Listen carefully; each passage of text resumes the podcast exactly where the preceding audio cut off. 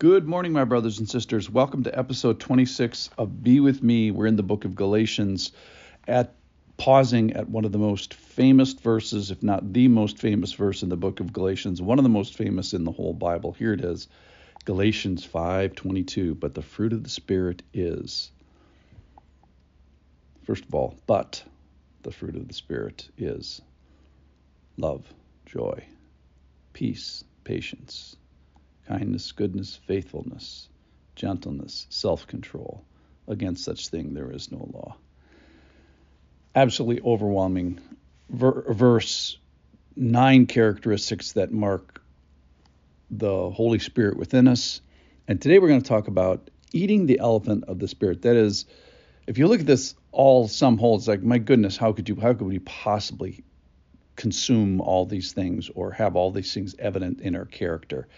So we can't do that all at once. The idea is eat the elephant one little bite at a time. So we're going to take one of these things. You get to choose which one. And we'll do a little bit of a deep dive. We'll pick one, um, or maybe somebody has picked it for us, as it is in my case, and ask the question Do these things characterize our life? Does one of these things characterize my life? Does goodness characterize my life, for example? Okay, so here's where we are in in Galatians chapter five. We're in a section that's a that's a battle. So we we all want who doesn't want you know uh, patience or self control or faithfulness. Uh, but the idea here is that's not the context. The context isn't rainbows and puppies. The context is a war, that there's a conflict going on. There's 15 and a half things that are warring against the flesh, kind of in a new way after we become believers, but still, they still war.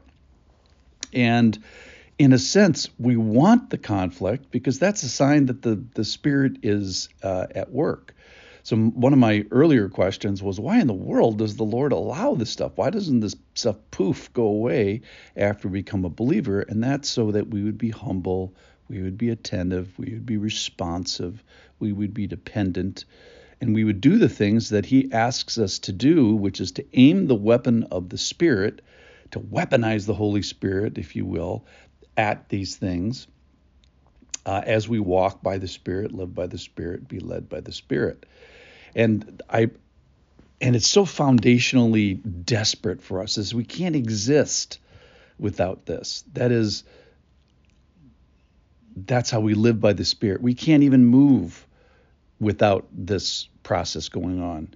That's because that's how we walk with the Spirit. We can't even decide can't make decisions because that's how we are led or we can't accomplish goals because that's how we keep keep in step with the spirit. So th- what paul is asking the galatians to do is rely deeply on the spirit and and claim him if you will uh, desperately and trust ourselves to him.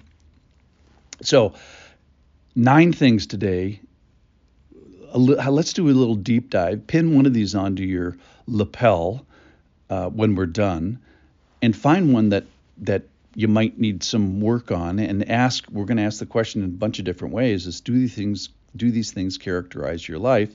Or maybe, or maybe you've had an opportunity like I have. Is someone recently?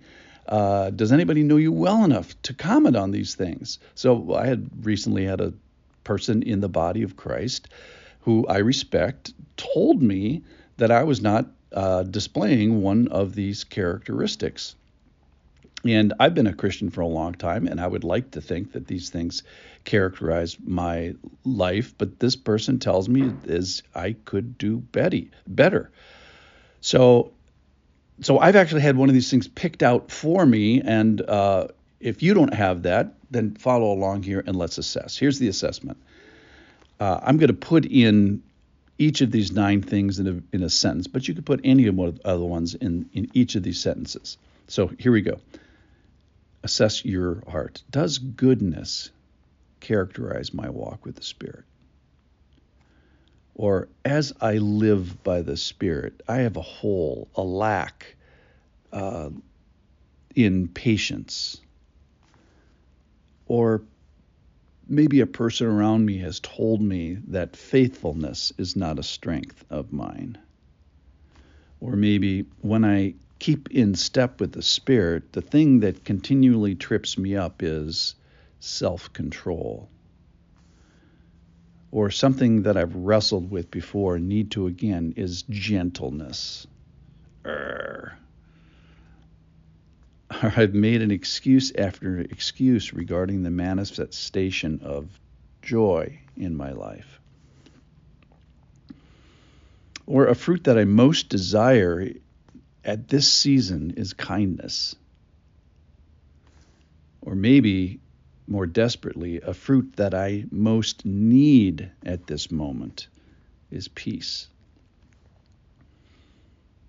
Or just frankly, I resist being led by the Spirit most in the area of love. So, as you think about these things, be ready for the fight be ready for the war. That's kind of the bad news. But the good news is be ready for the fruit of the fight. That's the context of the passage. Be ready for his presence as you walk the war. My final thought is if it is not here in the in the development of Christian character, these nine things, if it is not here that the Lord meets us then where is it? He says we we treasure the conflict. Why? That's that's because the Lord is working. The there is a war, and the Holy Spirit is working, and the Holy Spirit is is helping. That is, we belong to Him for a reason, and perhaps this is one of the one of the the, the main reasons that He can help us in these nine characteristics of patience and kindness and faithfulness and gentleness and goodness and joy and peace and love.